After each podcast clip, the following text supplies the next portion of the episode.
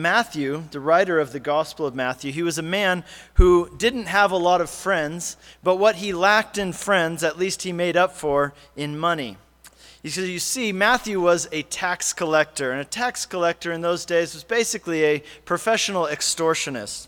A tax collector was usually very wealthy, but at the same time, they were also very lonely because they were one of the most despised people in society.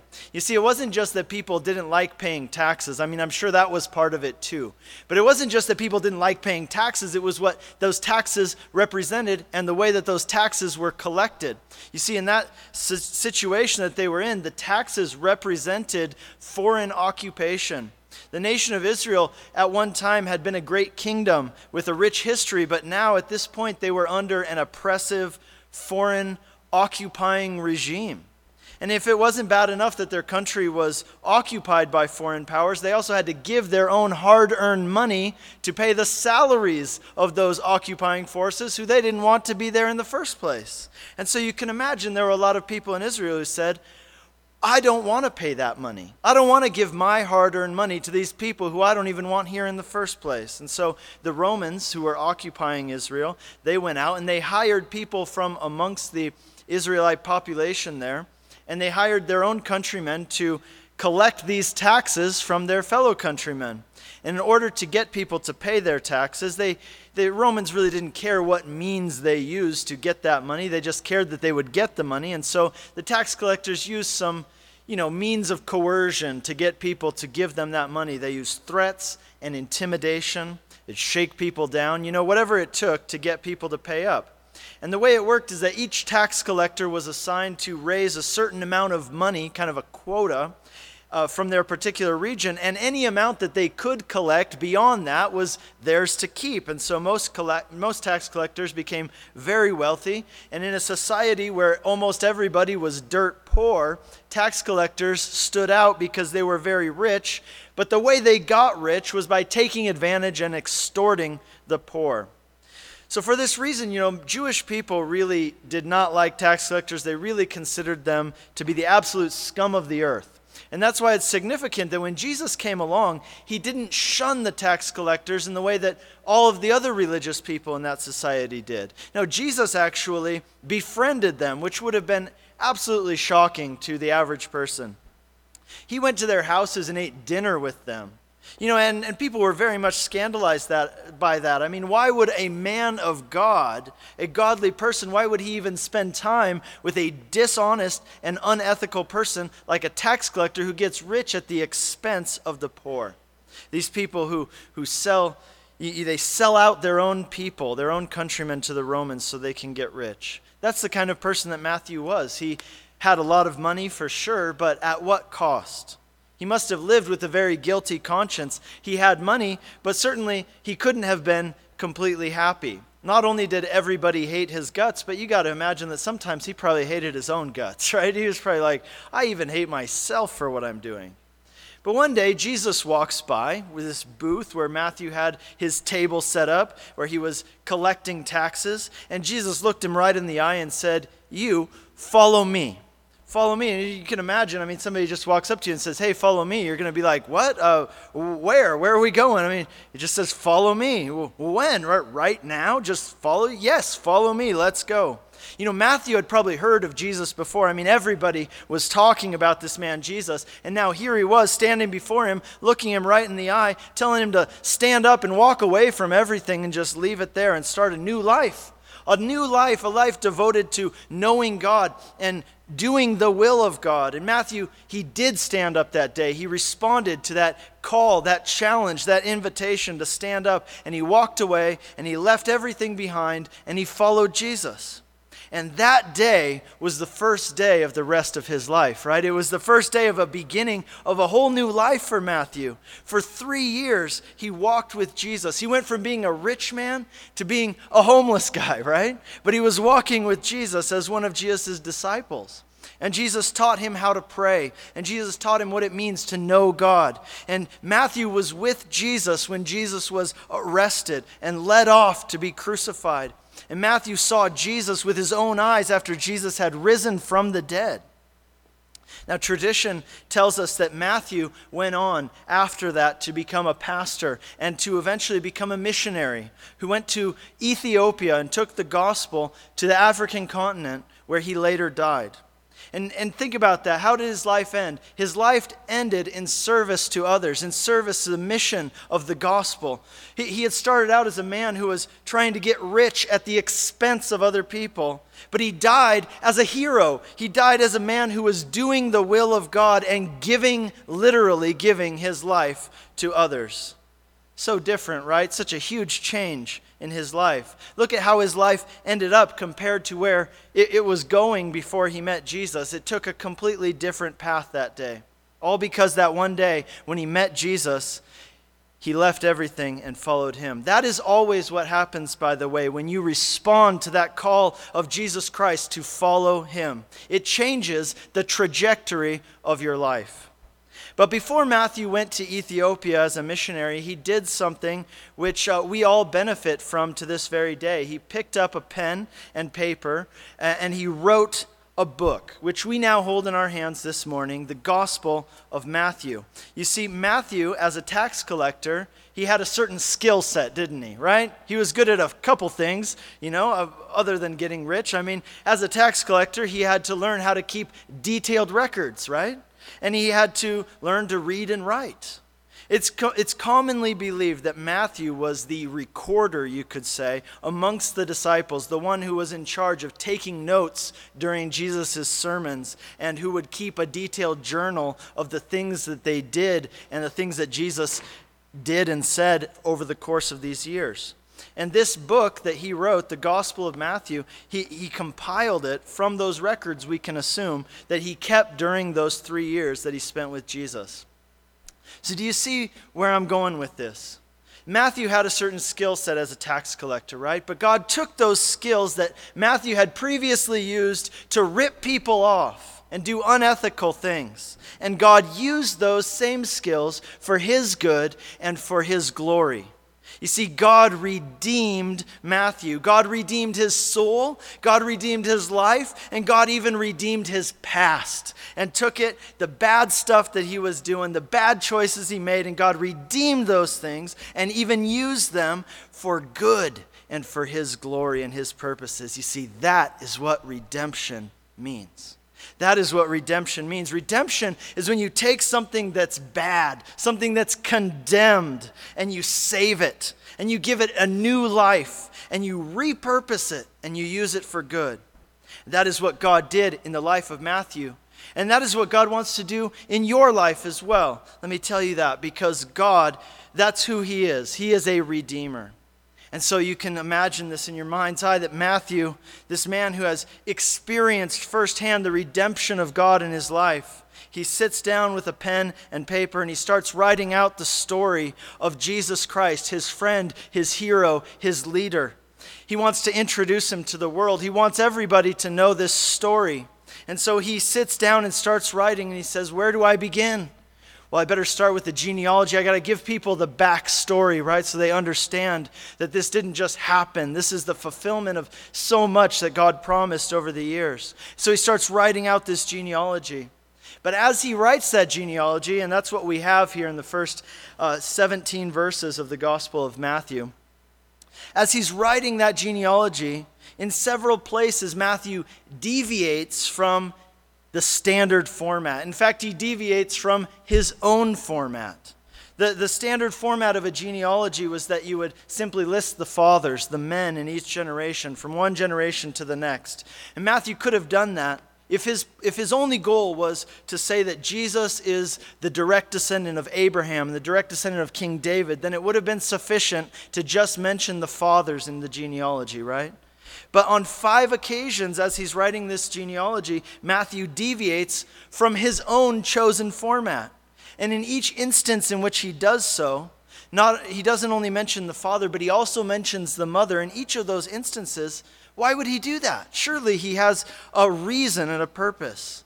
And when you look closer, what you find is that in each instance, those deviations represent a story of redemption. And that's what we've been looking at over the past couple weeks, and we continue that this week. We've looked at the first two of those deviations, those first two stories of redemption, and today we come to the third. And so I'll pick up where I left off reading this genealogy last week in verse 5. It says Salmon was the father of Boaz by Rahab, and Boaz the father of Obed by Ruth and Obed the father of Jesse, and Jesse the father of David the king.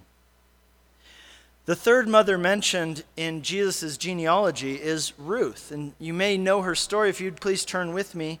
Uh, her story is told in the book of Ruth in the Old Testament, which is right between the book of Judges and the book of 1 Samuel. So if you got your Bible or you're on your Bible app, turn with me, please, to the book of Ruth. And we're going to be looking at this story of Ruth. This is one of the you know, great stories of the Bible because it's a story of sacrifice, it's a story of love, it's a story of faithfulness, but above all else, it is a story of redemption. In fact, the word redeemer appears, as we're going to see over and over in this book. So let's just jump right into it. The, the story of Ruth in the book of Ruth, Ruth chapter 1, starting in verse 1. In the days when the judges ruled, there was a famine in the land. And a man of Bethlehem in Judah went to sojourn in the country of Moab, he and his wife and his two sons. The name of the man was Elimelech, and the name of his wife, Naomi, and the names of his two sons were Mahlon and Chilion.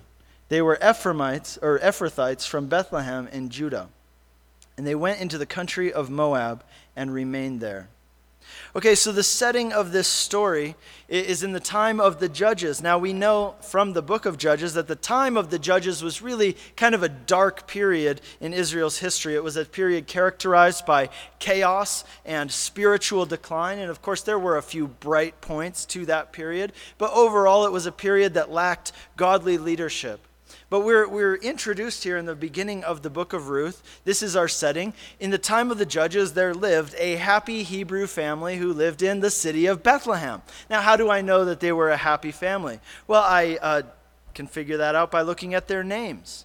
Uh, look at their names. Elimelech, the father, his name means God is my king. Okay? Naomi, the mother, her name means pleasant. And Mahlon means song. Chilion means satisfaction. Do you get the picture? This is a picture of a happy, content home in Bethlehem. Bethlehem, by the way, means house of bread. And Bethlehem was a fertile agricultural re- region. I guess we would call it today a bread basket. Uh, and that's significant, though, that Bethlehem, the house of bread, this is the place where many years later, as we sung our last song there, would be born one who would declare, I am the bread of life. Whoever comes to me shall not hunger, and whoever believes in me shall never thirst, right?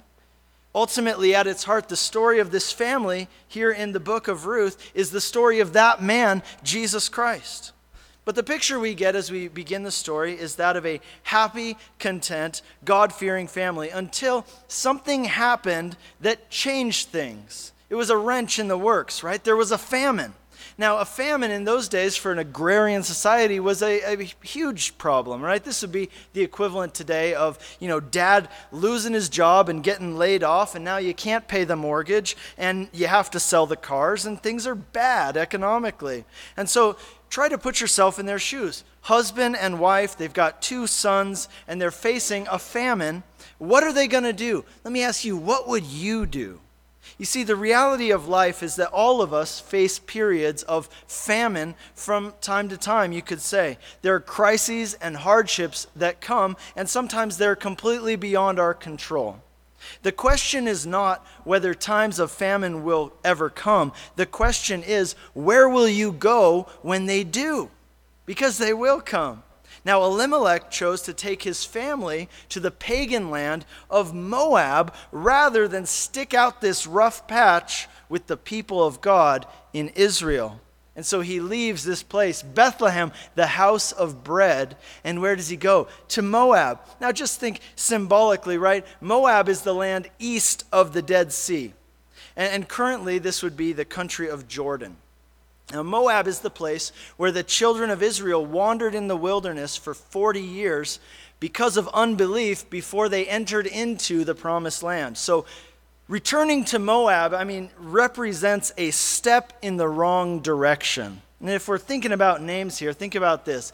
Bethlehem means house of bread. In the Old Testament, God says, Moab is my wash basin, which in our modern language you would probably say toilet bowl. So, just an image there for you. Uh, they're leaving the house of bread and going to the toilet bowl. Never, never a good thing to do, right?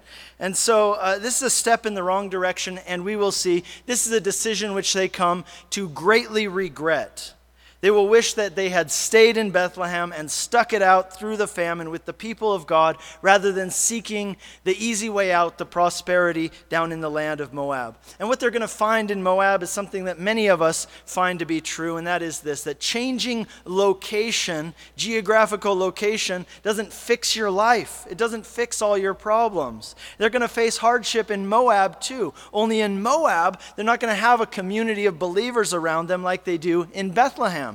In Isaiah chapter 43, there's this great promise from God where God promises that He will be with us when we pass through the deep waters. And when we walk through the fire, He will be with us so that the fire does not consume us and the waters do not overwhelm us. But too many times, we tend to be like, you know what, I just want to avoid the fire. I'll just go where there's no fire and I'll get out of here. And I don't want to walk through the deep waters, I'd rather avoid them. And as a result, we miss out on the opportunities for deep fellowship with God that come from walking with Him through the fire and through the deep water and seeing how He carries us and doesn't uh, let us be consumed during those times. And so often when we, we're faced with difficulty and hardship, we respond like Elimelech, right? We say, let's just run away from these difficulties. Let's move. Let's get out of here, rather than walking through them with God and with the community of believers. As we're going to see, this journey to Moab is going to last a whole lot longer than they originally planned, and they're going to end up losing uh, everything in the process. We continue in verse 3. But Elimelech, the husband of Naomi, died, and she was left with her two sons. And these took Moabite wives. The name of the one was Orpah, and the name of the other Ruth. And they lived there about ten years, and both Mahlon and Chilion died, so that the woman was left with her two sons, or without her two sons, and her husband. She goes down to Moab with a husband and two sons, and now we see that she's in Moab and she has no more sons and no more husband. Everything's gone. Uh, this move to Moab, it's really just turned out to be quite the disaster. And so we read in verse 6 that Naomi arose with her daughters in law and returned from the country of Moab, for she had heard in the fields of Moab that the Lord had visited his people and given them food. So Naomi says to herself, you know, she says, It was a mistake to come here to Moab. I shouldn't have done this. I should have stayed in Bethlehem. And so she says, It's time to just cut my losses and return to Bethlehem. Verse 7. So she set out from the place where she was with her two daughters in law, and they went on the way and return, to return to the land of Judah. But Naomi said to her two daughters in law, Go, return each of you to your mother's house. May the Lord deal kindly with you, as you have dealt with the dead and with me. The Lord grant that you may each find rest, each of you in the house of her husband. And then she kissed them, and they lifted their voices and wept. And they said to her, No, we will return with you to your people. But Naomi said, Turn back, my daughters. Why would you go with me? Have I yet sons in my womb, that they may become your husbands? Turn back, my daughters. Go your way, for I am too old to have a husband. If I should say I have hope, even if I should have a husband this night and should bear sons, would you therefore wait until they were grown? Would you therefore refrain from marrying? No, my daughters, for it's exceedingly bitter for me, or for, for, to me, for your sake, that the hand of the Lord has gone out against me. Then they lifted up their voices and wept and Orpah kissed her mother in law, but Ruth clung to her. Naomi wants what's best for her daughters in law. They, they're young, They could probably remarry. They could probably have a family. She doesn't want to take that away from them. And so, what she's doing here is she's releasing them from their obligation to take care of her, their family obligations to her. She's saying, she's just blessing them and releasing them, really wanting them to have what's best for them. In verse 15, we see Ruth is clinging to Naomi and she says, See, Naomi says, Your sister in law has gone back to her people and to her gods. Return after your sister in law. But Ruth said, Do not urge me to leave you or to return from following you. And I love this. Listen to this. For where you go, I will go, and where you lodge, I will lodge. Your people will be my people, and your God, my God. Where you die, I will die, and there I will be buried. May the Lord do so to me, and more also, if anything but death parts me from you. And when Naomi saw that she was determined to go, she said no more. You know what Ruth says here to Naomi, really, this is one of the most beautiful statements of love and faithfulness that's ever been recorded. I have this verse actually um, engraved on my wedding ring. Uh, Rosemary did that for me when we got married as her way of making this statement to me, a statement of love and devotion and commitment. So, this is something which has always been and continues to be dear to my heart, what, what, what Ruth says to Naomi. But, but notice this. I think this is actually very incredible. Uh, Ruth says, I don't want to go to back to Moab. I want to stay with you. I want to be part of your people. And I want your God to be my God. Now that's incredible, right? Because what that means is that Naomi had such a, a, powerful impact on Ruth that Ruth not only wanted to be around her, but she wanted what Naomi had. She recognized something in Naomi and she said, I want that for myself.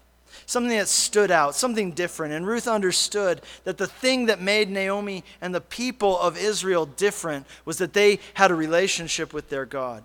And Ruth says, I want to know your God. I want to be part of that community that exists over there in Israel. So take me with you.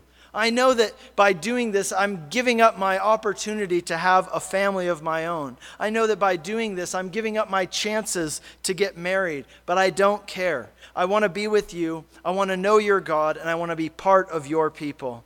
You see, Ruth had noticed Naomi's faith, which is interesting, right? Because Naomi did not have an easy life. She wasn't prospering. She's poor, and everybody around her has died, and she has nothing, right? She, she lost her husband and both of her sons, and th- but yet, through all of those things, Naomi continued to honor and love and trust in the Lord. And that had an impact on Ruth. She saw that. And it left such an impression on her that she said, I want to know your God. You know what I've found? Is that it's, it's really in the dark and difficult times of life that the light of God, which He has placed within us, is most clearly visible to people around us. It's in the dark and difficult times the most. You know, it's when you're squeezed that what's on the inside has the opportunity to come out, and other people see it. And that's important for us to remember that the way you react to hardship, the way that we react as believers to hardship, the way that we walk with God through the deep waters and through the fires, it speaks volumes to the people around us who, who know who your God is. It, it tells them who your God is. It is one of the most powerful testimonies that you can possibly share. And if you do that, there will be people who, like Ruth, they see it and they're impressed by it and they say, you know what? I want your God to be my God. So, verse 19, we continue here in chapter 1. The two of them went on until they came to Bethlehem. And when they came to Bethlehem, the whole town was stirred because of them. And the woman said, Is this Naomi? And they said, and she said to them, Do not call me Naomi, call me Mara, for the Almighty has dealt very bitterly with me. I went away full, and the Lord has brought me back empty. Why call me Naomi when the Lord has testified against me, and the Almighty has brought calamity upon me? So Naomi returned, and Ruth the Moabite, her daughter in law, with her, who returned from the country of Moab, and they came to Bethlehem at the beginning of the barley harvest. Naomi returns home, you know, just broken. She's got nothing. She left with so much, and she's come back with nothing. And she said, Don't call me Naomi, which means pleasant. Call me Mara, which means bitter. That whole Moab thing was a big mistake, wasn't it? But let me ask you this Can God bring something good even out of our mistakes? I believe that He can. Even out of our backslidings, Absolutely. If you will turn to him, if you will return like Naomi, she's like the prodigal daughter of the Old Testament. If you will return like Naomi, God can take even your mess ups, even your, your blowing, you know, blowing it, and he will redeem those things and turn them into something glorious. Let's check it out from verse 2. Now, Naomi had a relative of her husband, a worthy man, or some translations say a wealthy man, of the clan of Elimelech, whose name was Boaz.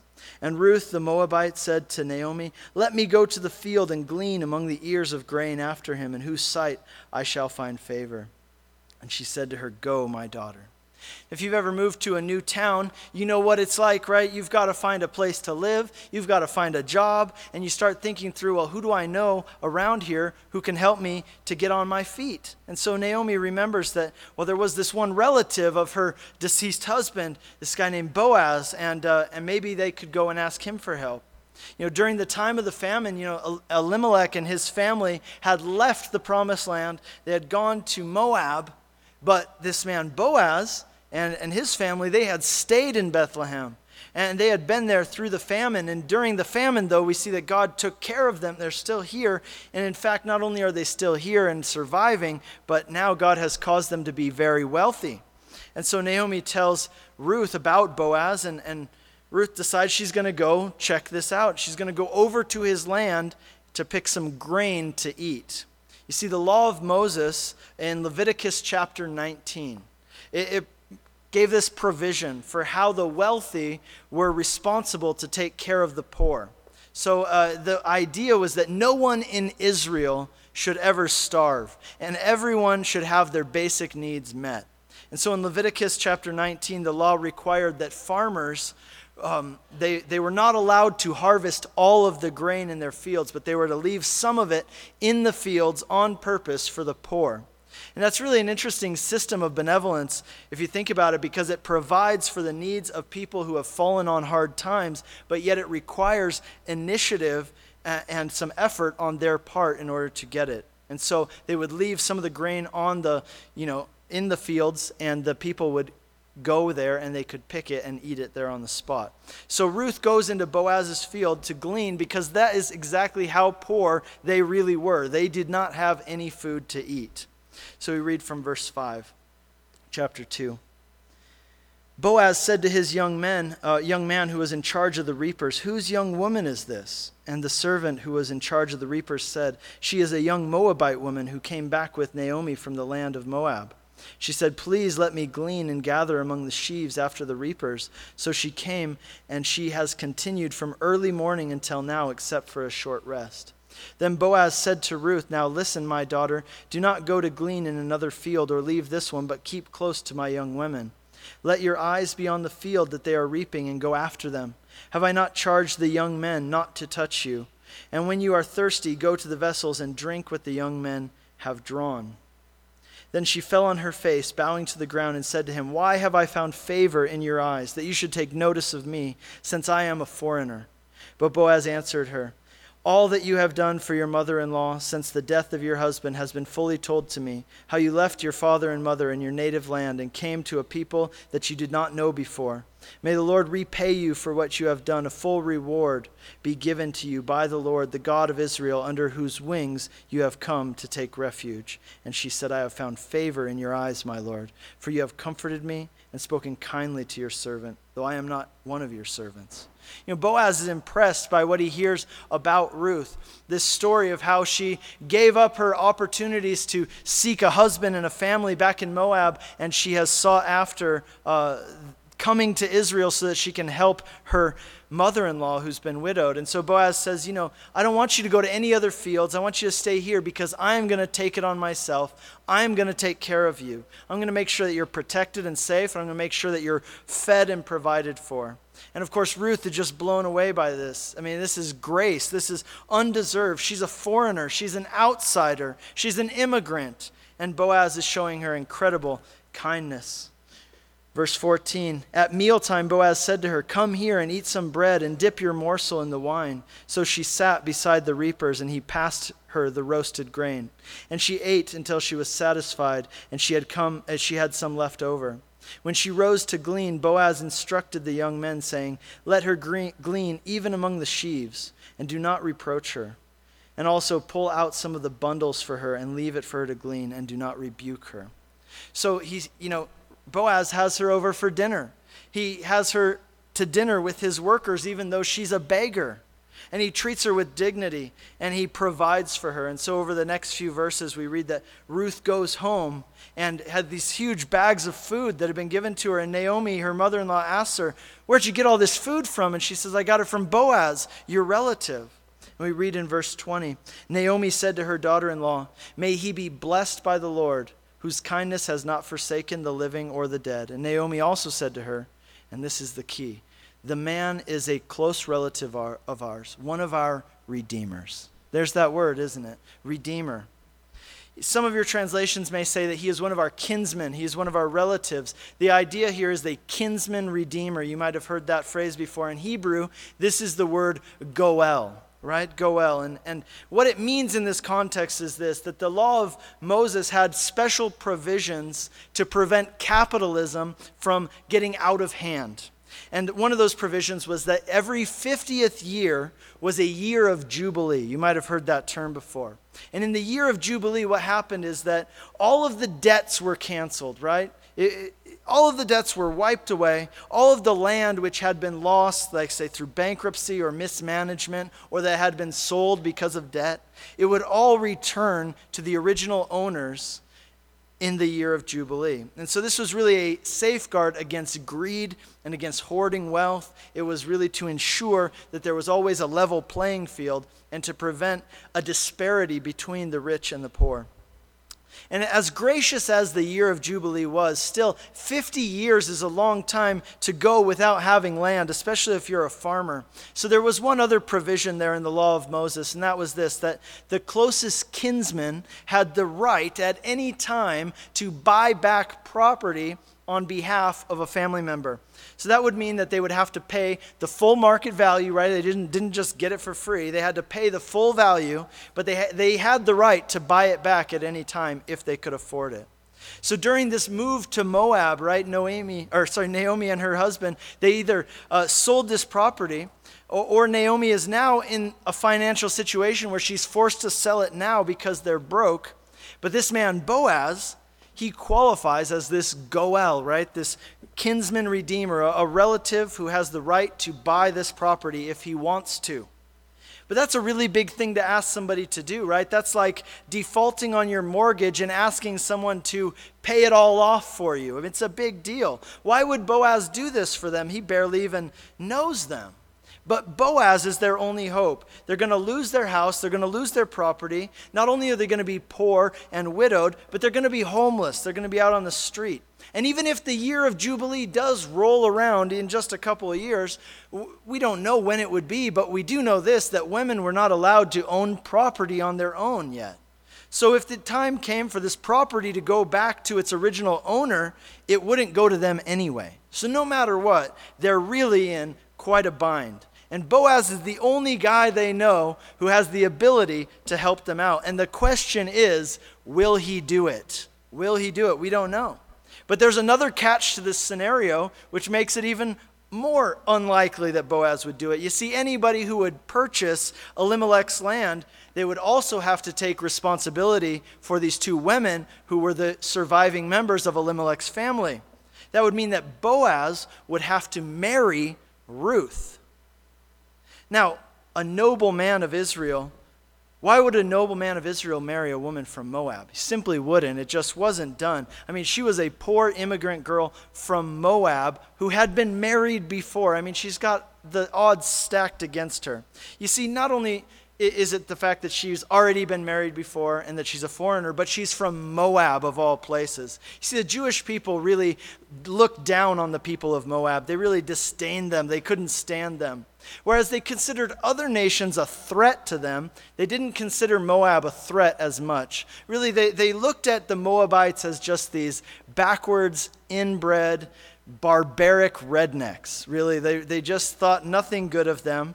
And, and that inbred part was, was actually kind of true because if you look at Genesis chapter 19, what you find, and this is part of the reason why the Jews did not like them, what you find is that the Moabite people originated out of an incestuous relationship between Lot and his daughters right? So, I mean, the inbred thing had some, something to it, really. And so, all these factors together, it doesn't seem very likely that Boaz would want to take all of this on. I mean, pay off all their debt and, and then also marry Ruth.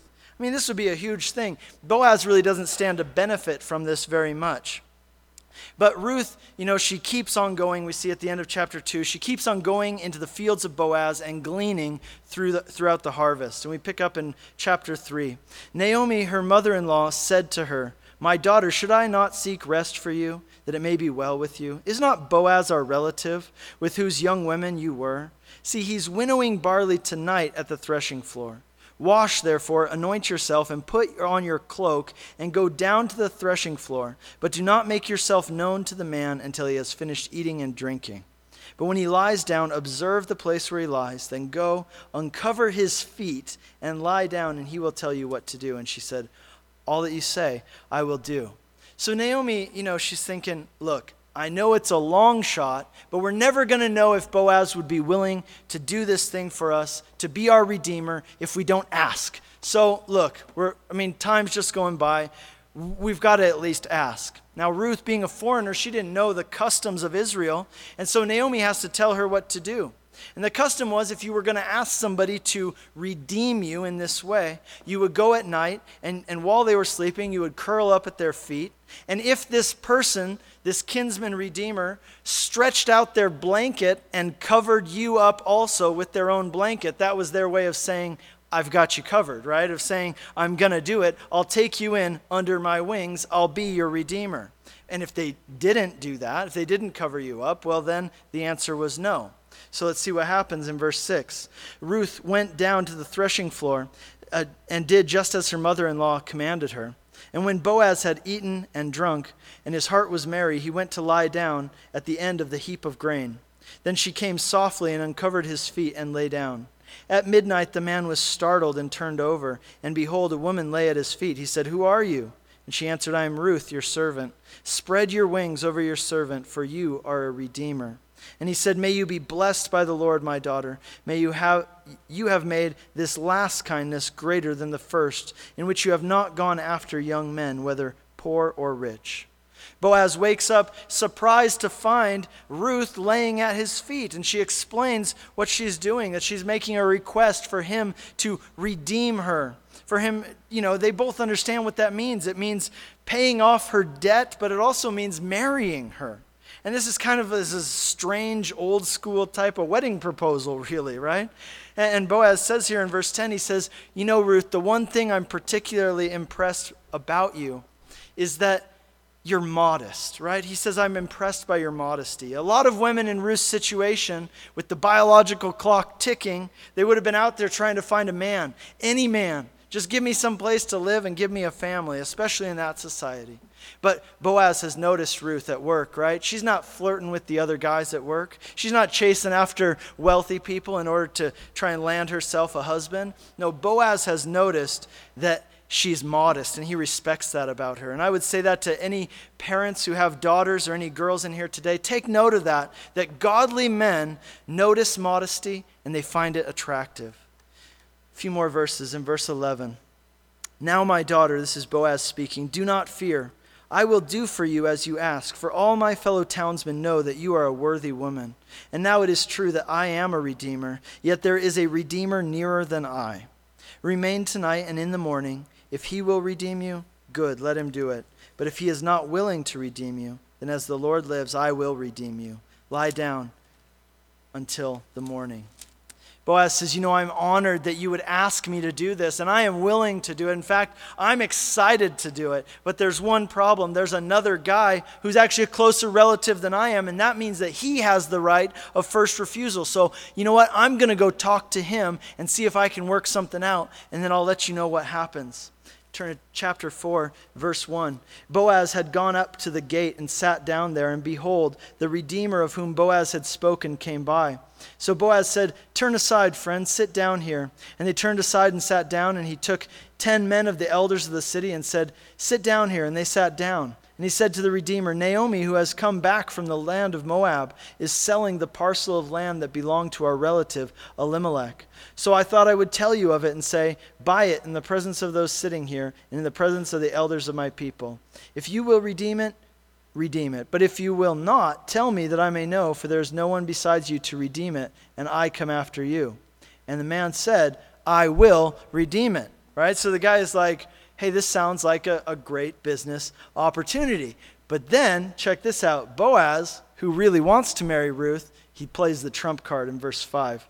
Boaz said, The day you buy the field from the hand of Naomi, you will also acquire Ruth, the Moabite, the widow of the dead, in order to perpetuate the name of his dead in his inheritance. Then the Redeemer said, uh, I can't redeem it for myself, lest I impair my own inheritance. Take my right of redemption, for I cannot redeem it. Basically, here's the deal. He says, Look, you have the right to this property first. And, uh, and by the way, though, just throwing this out there, if you marry it, if you buy that land, you're going to also have to marry the woman who comes with that uh, family, the widow involved. She's from Moab, by the way. I mean, it probably wouldn't be good for you. You probably don't want to do that, right?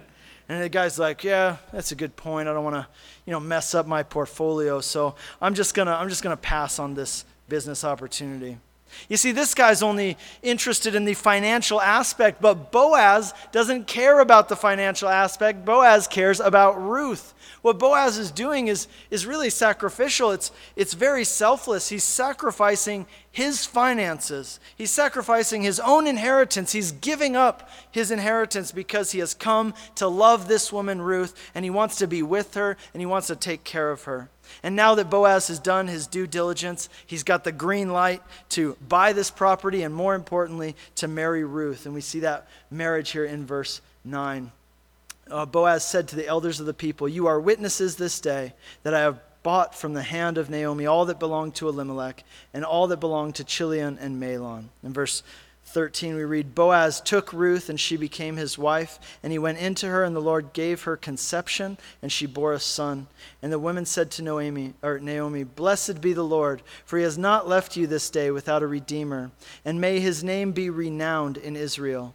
He shall be to you a restorer of life I love that phrase. He will be to you a restorer of life and a nourisher of your old age. For your daughter in law, who loves you, who is more to you than seven sons, has given birth to him. Then Naomi took the child and laid him on her lap and became his nurse. And the women of the neighborhood gave him a name, saying, A son has been born to Naomi. They named him Obed. He was the father of Jesse, the father of David. Now, this brings us back to where we started.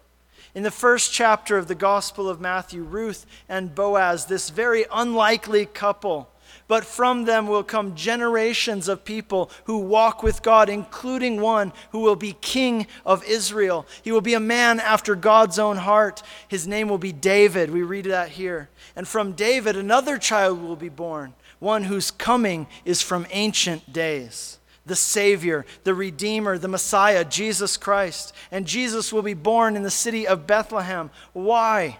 Why Bethlehem? Well, because Naomi returned to Bethlehem after her sojourn in Moab. Because Ruth, who was a foreigner, wanted to be part of the people of God. Because Boaz acted out of selfless love as a kinsman redeemer. You see, the story of Ruth is a story of redemption. From the fact of, of the origin of the Moabites, her people, a nation born out of incest, a messy, broken family to the fact that Elimelech and Naomi made a bad decision. And rather than trusting the Lord, they ran away from their difficulty and moved to Moab, and they lost everything in the process. But yet, God took those regretful mistakes, those errors, those messy, broken situations, and He redeemed them. And He used them for good and for His glory, to show off how incredible His grace is, to show that He takes things that are broken, things that are condemned, and He saves and he gives new life and he repurposes and he redeems. You see that word, Goel, a kinsman redeemer. God uses that word for himself. He says, You remember the way Boaz act, that acted? That is the way that I act. In Isaiah 54, God says, Fear not, you will not be ashamed, for the Holy One of Israel is your Redeemer. Goel, that same word. For the Lord has called you a wife deserted and grieved in spirit with everlasting love. I will have compassion on you, says the Lord, your Redeemer. You see, in the story of Ruth and Boaz, we have this story of love and redemption that, that reflects to us God's love and redemption for us. Like Ruth, spiritually, we are foreigners, we're outsiders, we're separated from God, we're completely broke, we have a debt that we cannot pay. But there is one who is rich, one who can redeem us, one who can pay that price, that debt that we've accrued before God. He alone can pay it off. But the question is, will He? Will He cover us? Will He take us on? Will He pay our debt? And those, all of those questions were answered on the cross. On the cross, Jesus covered us. On the cross, Jesus paid our debt for our sins. But that's not all He did. He also purchased us in order to make us His own, to make us His bride, in order to place His love upon us and live in a relationship with us. So we have Matthew, the extortionist turned pastor, a, person who experienced God's grace and redemption in his own life. And he wants us to know that the Christmas story is a story that God redeems. It's a story of redemption. And let me tell you this today God wants to do that work of redemption in your life as well. That is what Christmas is all about. Let's go ahead and pray. Stand up and pray. Lord, we thank you for your work of redemption in our lives. We thank you, Lord, that you have purchased us, that you have paid our debt, Lord, that you have covered us, that you have become our Redeemer. And we honor you this morning and we say thank you, Lord, just as you showed, as Boaz showed grace to Ruth, Lord, you have showed grace to us. We thank you for that redemption. We thank you that you are our Goel, our Redeemer and we live in that redemption. We bring to you this morning all that we are, and we say, Lord, here it is. Will you take it? Will you take this life, and would you repurpose it and use it for your purposes and your glory, like you did with Matthew and like you did with Ruth? We pray that in Jesus' name. Amen.